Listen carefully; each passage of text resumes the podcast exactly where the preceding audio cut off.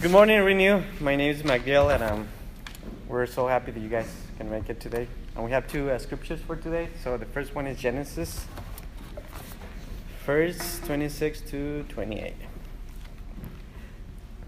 Then God said, "Let's let us make man in our image, in our likeness, and let rule over them fish of the sea and the birds of the air, over the livestock, over, over all the earth."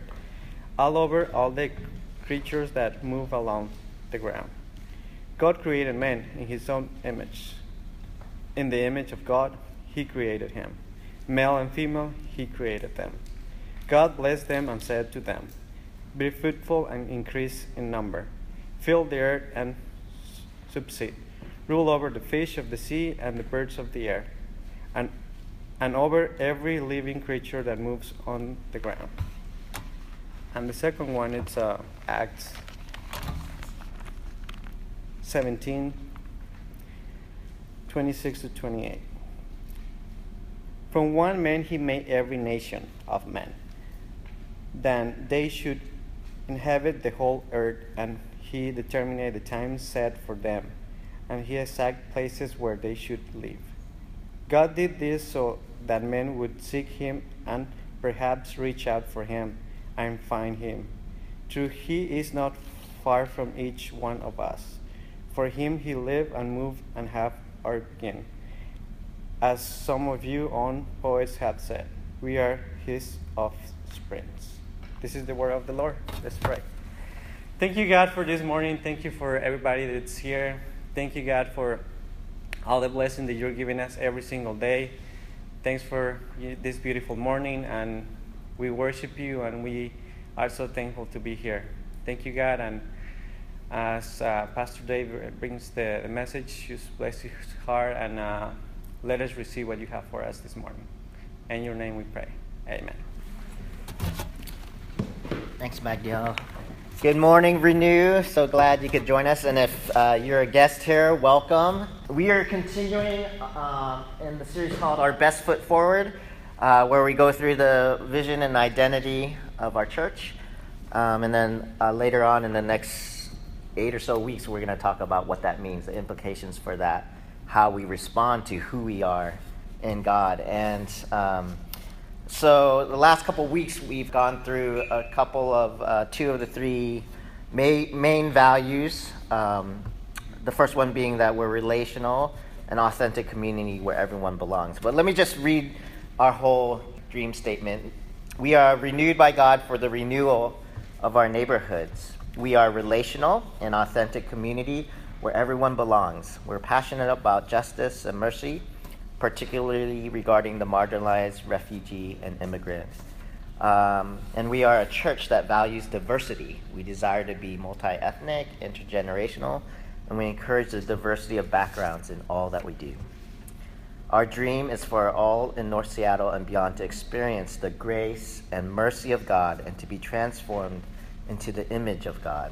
We believe we are blessed to bless others, so we strive to bless the greater North Seattle community in tangible ways. And today I'm going to be focusing on that third value of uh, we are a church that values diversity. And uh, thank you, Magdiel, for reading our scriptures. Yesterday I was uh, playing Ultimate for a long time in the baking sun, and it's it's kind of ironic.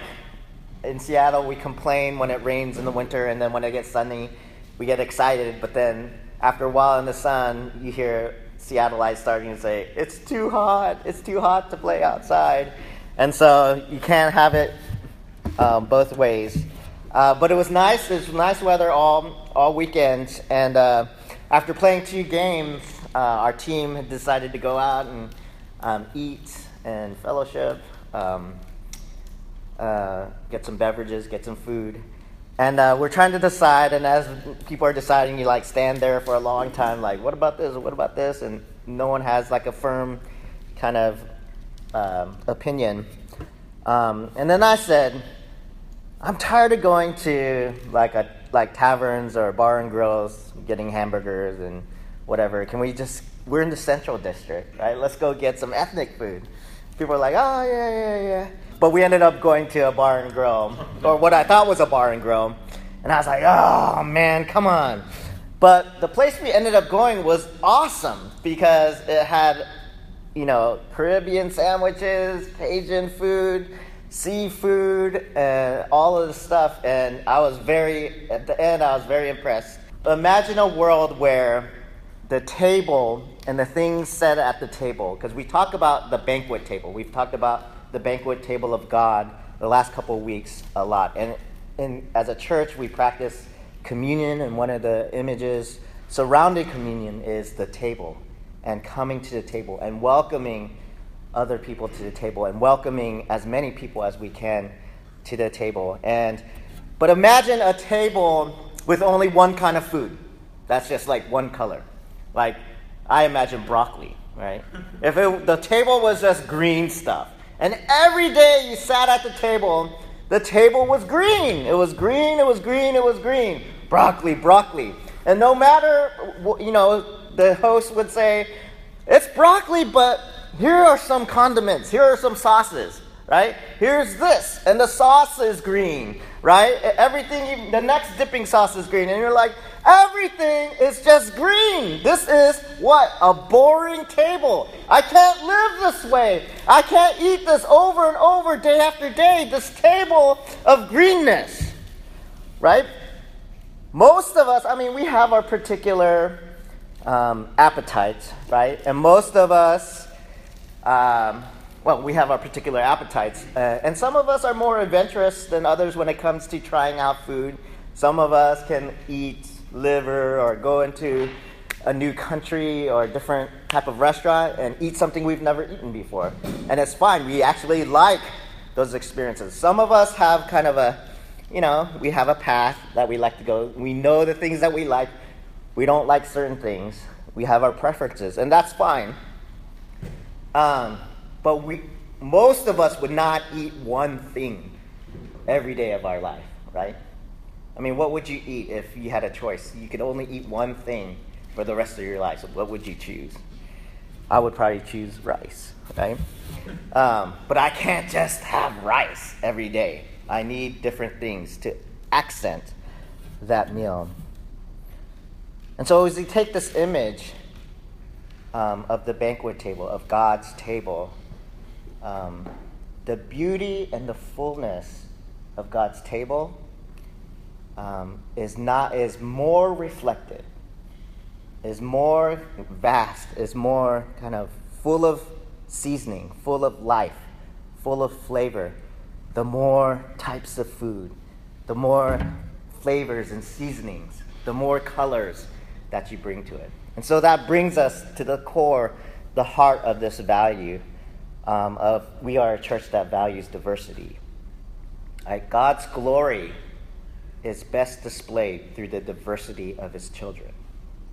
God's glory is best displayed through the diversity of his children. And what we see from the Genesis creation passage is we see a God that's relational, right? God is relational. He's, if we're looking back as theologians and looking back, God is Trinity, right? Three persons in one. Um, when He creates, He starts off with the phrase, let us, right? Let us create this and this. Let us create this and this. In that usness, God, in his, in his character, in of himself, is relational, right? The Trinity is relational in of itself. So he can't help but be like in his creation to collaborate in his creation, right? Let us do this. It's not this guy, the CEO, CEO sitting on his chair in the sky saying, I'm going to make this because I want to, right? It's let's let us do this. Let us collaborate um, in this creation making. So God is relational, He's Trinity. Um, and in turn, we are created to be relational. We are created as relational beings. It's good for us to be relational, right? When we look at God's creation of humanity, of Adam and then Eve, what's, what, what does he notice? What does he say um, in creating Eve? He says, It is not good. After all this stuff of saying it is good, creating on the first day, creating on the second day, creating on the third day, and saying, now this is good, now and declaring his creative work as goodness, God says it is not good for Adam to be alone, right?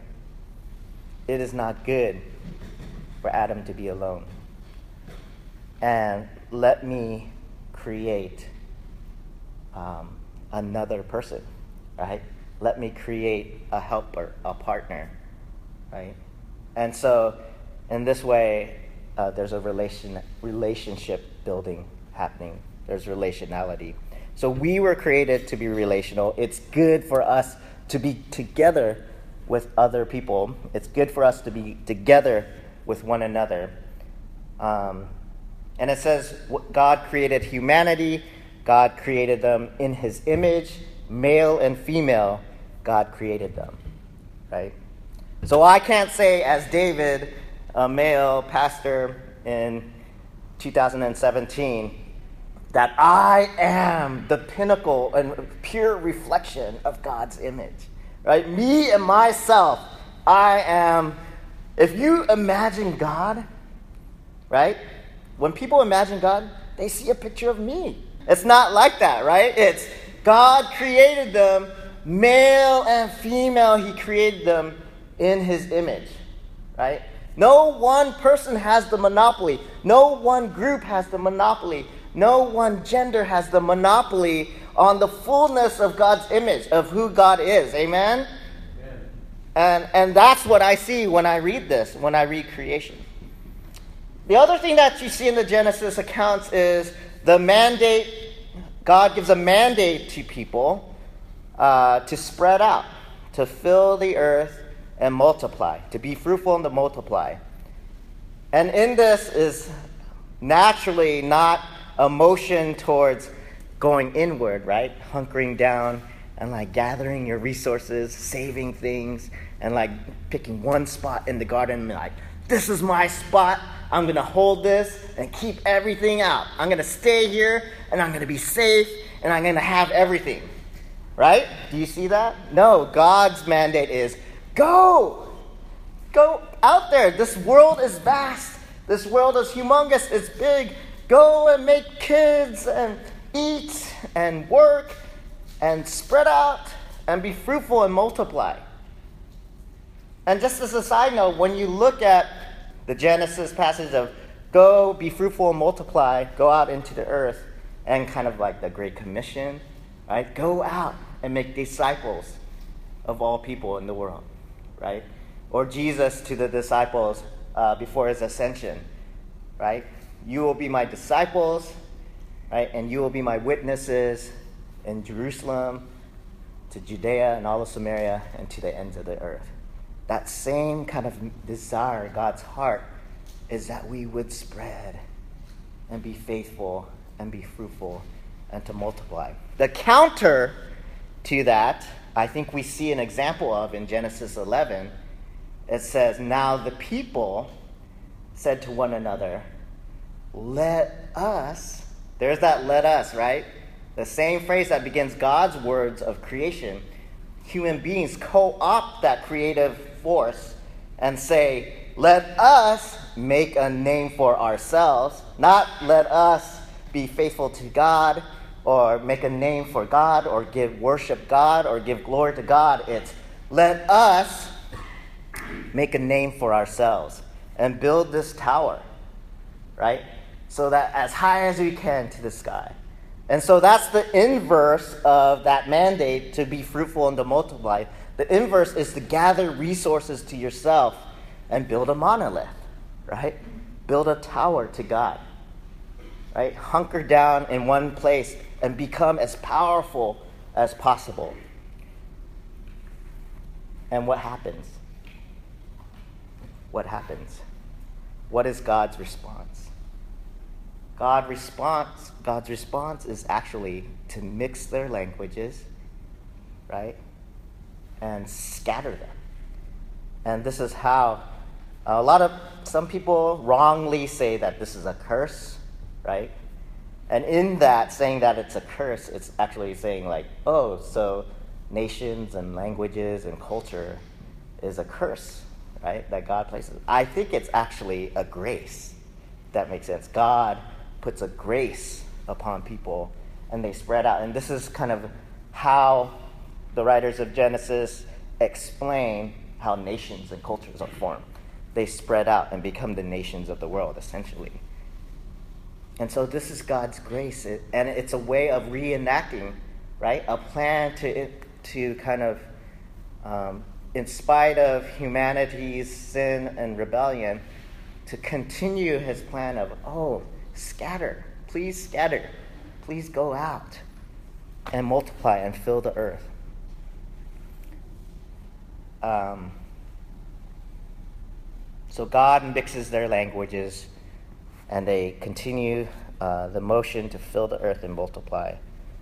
And I think in this, the cult- cultures and languages and the nations, the tribes, and the tongues display God's great name. Instead of one nation, one tongue, one tribe saying, Let us make a name for ourselves and build a tower. Are you with me? Amen. Right? The next thing I want to talk about is that we are family, right? We are family. We are family. I will go so far as to say all of humanity is family, right?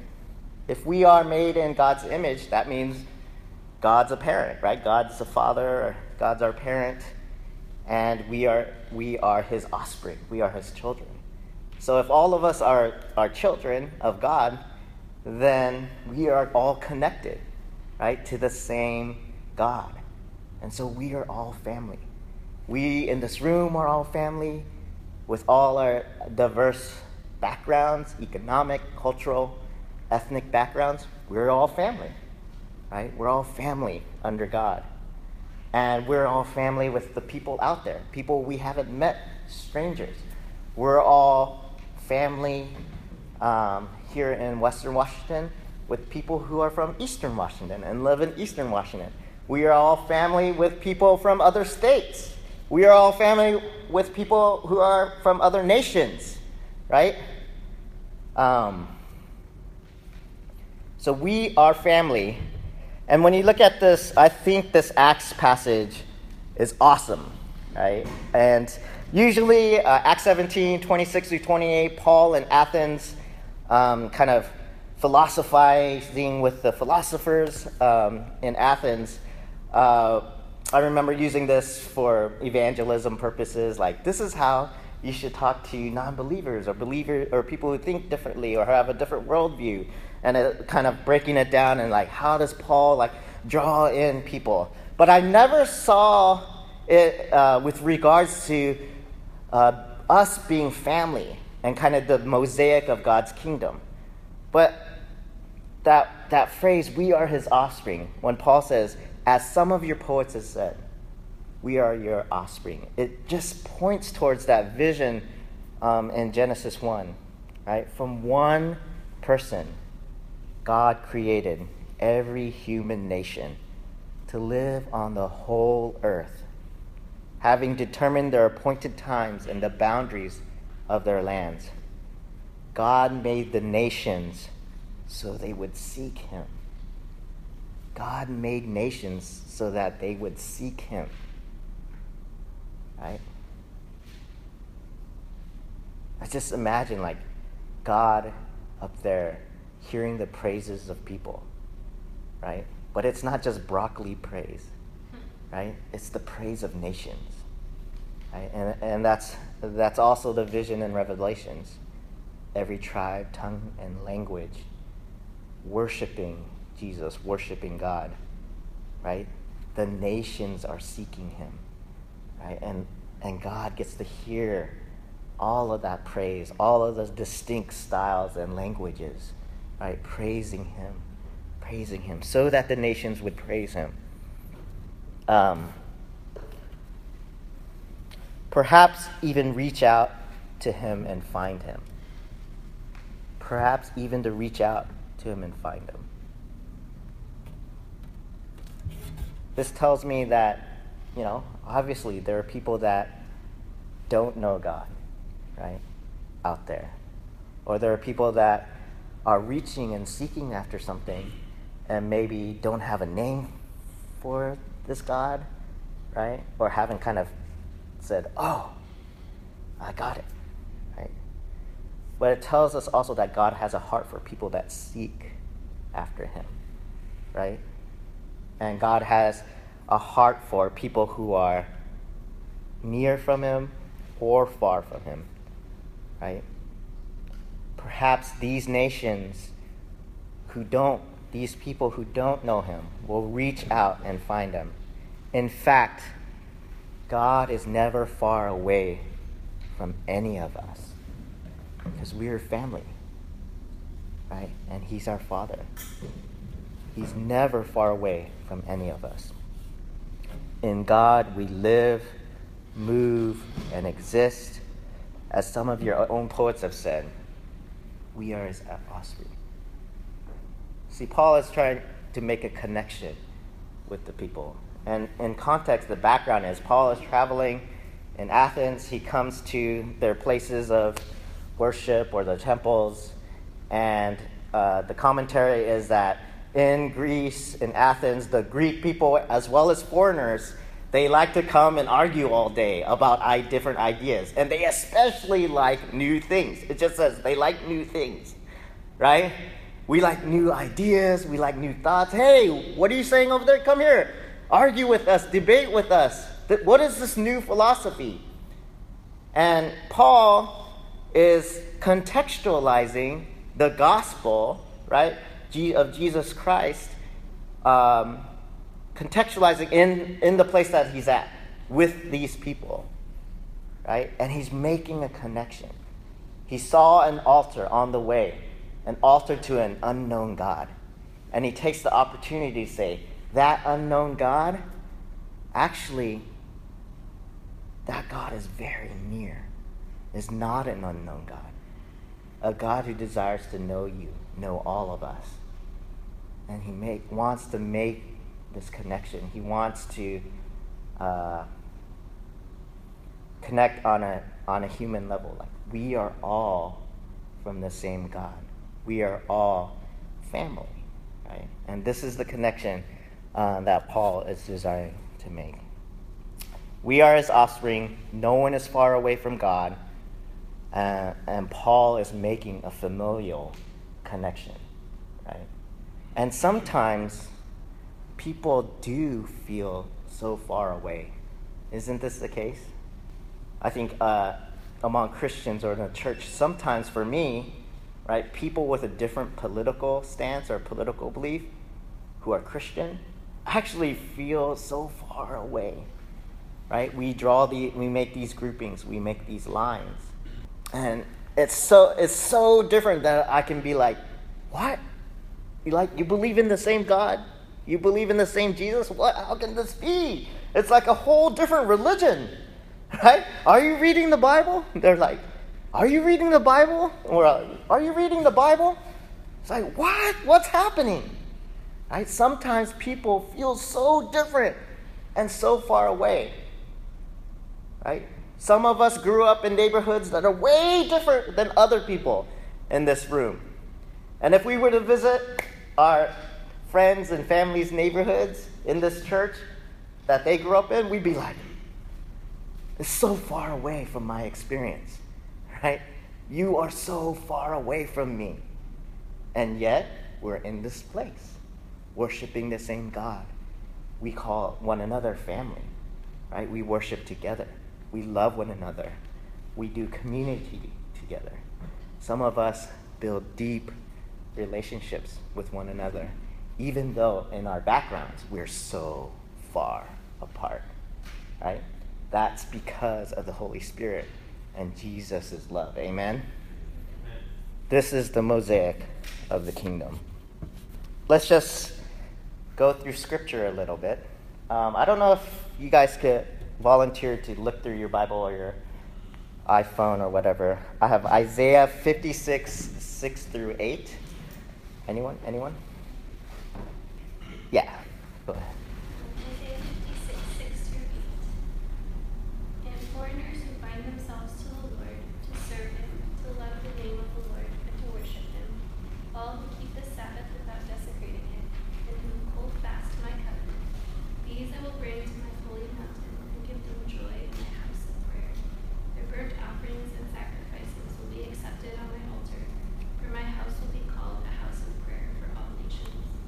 The sovereign Lord declares, He who gathers the exiles of Israel, I will gather still others to them, besides those already gathered. Right? God is saying, I will gather others to them besides those that have already been gathered. Right? And basically, I, in Isaiah, God is saying, right, it's not just Israel, it's not just the people of Israel, um, culturally, ethnically, that make my people, my covenant people right? And it was it, it, throughout Scripture you see this: invite the foreigner in, invite the stranger in, and as they worship alongside us, as they come before me, they are my people as well. Um, this this uh, this passage in Isaiah is also quoted by Jesus. Do you remember when when he comes into the temple and overturns the money changer tables and people selling things in the temple, and he says, You shall not make my father's house a den for robbers and thieves, as my, and he quotes Isaiah, this is a house of prayer for all nations, for all nations. People were coming into Jerusalem to make their sacrifices, to pray to God. Um, whether they were outside um, of Israel or from uh, Gentile God-fearers from uh, lands far beyond, they were coming but sometimes that access was thwarted, thwarted by, um, what do you call it? The consumerism, right? The economy that they were setting up and they're selling sacrifices, selling doves uh, at high prices. And that access was uh, to, for all people to come and worship in the temple. There, were, there was a lot of obstacles, right? And it makes you wonder what are the obstacles that we put up as a church for people to have access, free access to worship God. Uh, Revelations 7, 9 through 10. And then someone else, Acts 10, 34 through 35, just so we can get it going. After this I looked, and there before me was a great multitude that no one could count, from every nation, tribe, people, and language, standing before the throne and in front of the Lamb. They were wearing white robes and were, and were holding palm branches in their hands, and they cried out in a loud voice, Salvation belongs to our God, who sits on the throne, and to the Lamb. Yeah. That image of everyone from every tribe, tongue, and nation in white robes holding palm branches. If you remember, when's the last time we saw palm branches, right? Jesus entering Jerusalem um, before his death, the triumphal entry, right? And people were saying, Hosanna, Hosanna to the highest, and laying down their palm branches as he rode on a donkey like an ancient king coming. And so in Revelation, the vision is that that kingship is sealed, right, to all nations, right? And everyone is proclaiming salvation is from this Lamb, right? Every in, in many languages and tongues. Okay, Acts 10, 34 through 35. I really am learning that God doesn't show partiality to one group of people over another. Rather, in every nation, whoever worships him and does what is right and is accept- and does what is right is acceptable to him. Right. And we know that's not the way of the world, right? The world shows partiality to some people over other people. That's just life. That's just injustice. That's just how the world works, right? How we deal with resources, how we deal with power, right? One, one group usually finds a way to privilege itself over another group, or one is more acceptable than another group. But here, Peter has just had a vision from God. And what was the vision? The vision was a giant sheet coming down from heaven, right? And on the sheet was all the unclean animals, which Jewish people would be like, You can't eat it. God said, unclean, unclean, unclean, you can't eat it, right? And, um, and in the dream, God says, kill and eat. Kill and eat. It's okay. Go and eat. And, and we know that, uh, this is Peter, right? Did I say Paul? Peter sees this. Um, and then we know Peter and Paul's interaction. There's kind of a handoff in Acts. The first part is Peter in the church in Jerusalem. And then the second part of Acts moves towards the ministry of Paul and the transition of the witness to, to the Gentiles, right? And basically, this vision is God telling Peter, it's okay, right? Shift, posture shift, right? Make a posture shift. I'm opening up the gospel to the Gentiles. And that which you thought was unclean is clean, right? Kill and eat. Go. Open up this new pathway. Right? And Peter, seeing this, realizes, oh man, right? God doesn't show partiality. God doesn't see this, this people and say they're better than this people, or they're more righteous, or they're more my people than this other group. Right? But it's what? Those who worship Him and do what is right and acceptable to Him. Those who worship in spirit and truth. Again, you hear kind of the resonance with John chapter 4, the woman at the well, right? Where Jesus says to her, There will be there's a time that's coming and is here now here when all believers will worship in spirit and truth. It won't matter if you're Samaritan or you're Jewish, right? True worship is worshiping in spirit and truth.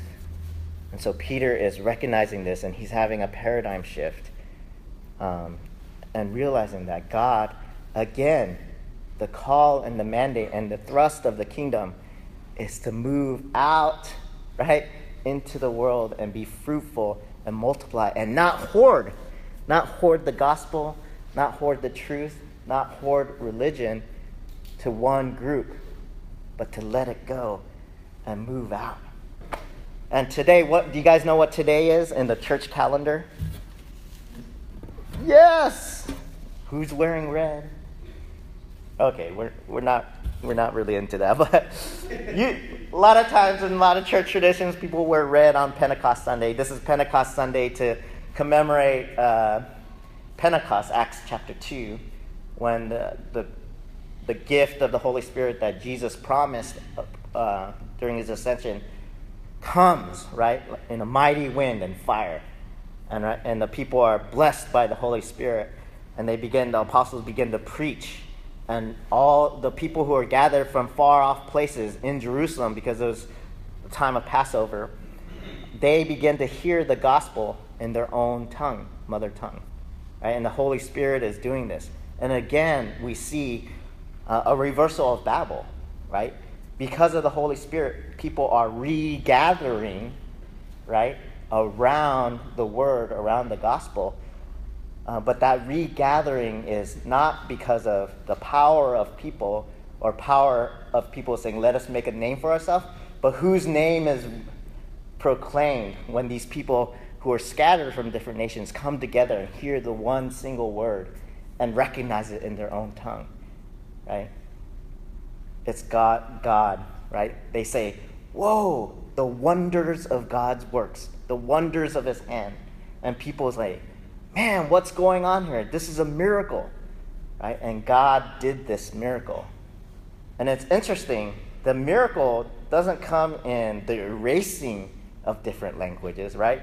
It wasn't like this one mono, right? Let's pick broccoli language, and everyone will under, all of a sudden understand broccoli. No, right? right? That proves to me that the mixing of languages wasn't a curse. The mixing of language was the grace and the gift because that, that gift remains. It's just that the miracle is the apostles are just speaking maybe in their own tongue, but people understand it in their heart language. Amen? Right? In their heart language. And this leads me to the Holy Spirit in Scripture, in church history, in Christian history, where the Holy Spirit is moving, when there have been charismatic movements and Holy Spirit movements in history, right? Power becomes inverted and the norms of the empire become flattened. So by empire, I mean the way of power, right? In Jesus' days, it was the Roman Empire, right? In Moses' days, it was Pharaoh in Egypt. In our days, whatever, name it. I'm not going to name them. Um, but power, right? The, the monolith building, the tower building becomes flattened, right? And this is what happens when the Holy Spirit is moving. Power is inverted, and the norms of empire are flattened. As in the prophet Joel, old men see visions, children prophesy, the poor are uplifted, people are healed and transformed, women prophesy, lead, and preach. Um, the lamb and the wolf dwell together. That's an image from Isaiah of the peaceable kingdom. The lamb shall lie down with the wolf, right? The infant with the viper, right? The things that are at odds with each other or that are dangerous, it's all of a sudden made safe and can come together. Right? When the Spirit, Holy Spirit is moving, gifts emerge from the community. Like, whoa, that person can do what? That person's saying what? Gifts begin to emerge that we didn't know were there. Right? Growth happens, transformation happens. Things happen that no one can say, oh, that pastor did that. Or because we structured things in that way, that did that. Right? Or this or that happened. It's because this God did it. And it's clear because it's explanation, exponential and it's cray cray. It's like, whoa, how did that happen? Right? Just imagine the community in Acts. They're like, and the Lord added to the number daily. And 5,000 were added to their number that day. God added this to their number that day just because, you know, someone said something about the gospel and people were cut to the heart and convicted. And uh, I bet the community Acts, they started off afraid and huddled in a small room waiting for Jesus and the Holy Spirit. And all of a sudden, boom! Right? And they're like, whoa! Could you imagine if next Sunday, like, it was like 70 in here? And then the next Sunday it was 140, and then 300, and then we're like, we got to go meet in the gym. And we, uh, we had no explanation for it. Like, where are these people coming from? Where, where did we be like, God, right? Clearly isn't David, Pastor Dave. Right? God, the Holy Spirit, He's doing something. And when the Holy Spirit is moving, right, people's voices are heard. And languages and tribes and tongues and nations are represented, have a seat at the table. Amen.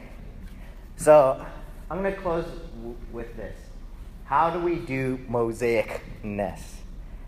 You know, uh, and I want us to brainstorm this. So, like, break up into groups of two or three. Practical ways our church or the church can practice mosaicness, right? Can be in line with kind of the heart of God and be in line with the idea that God's glory is best displayed through the diversity of his children.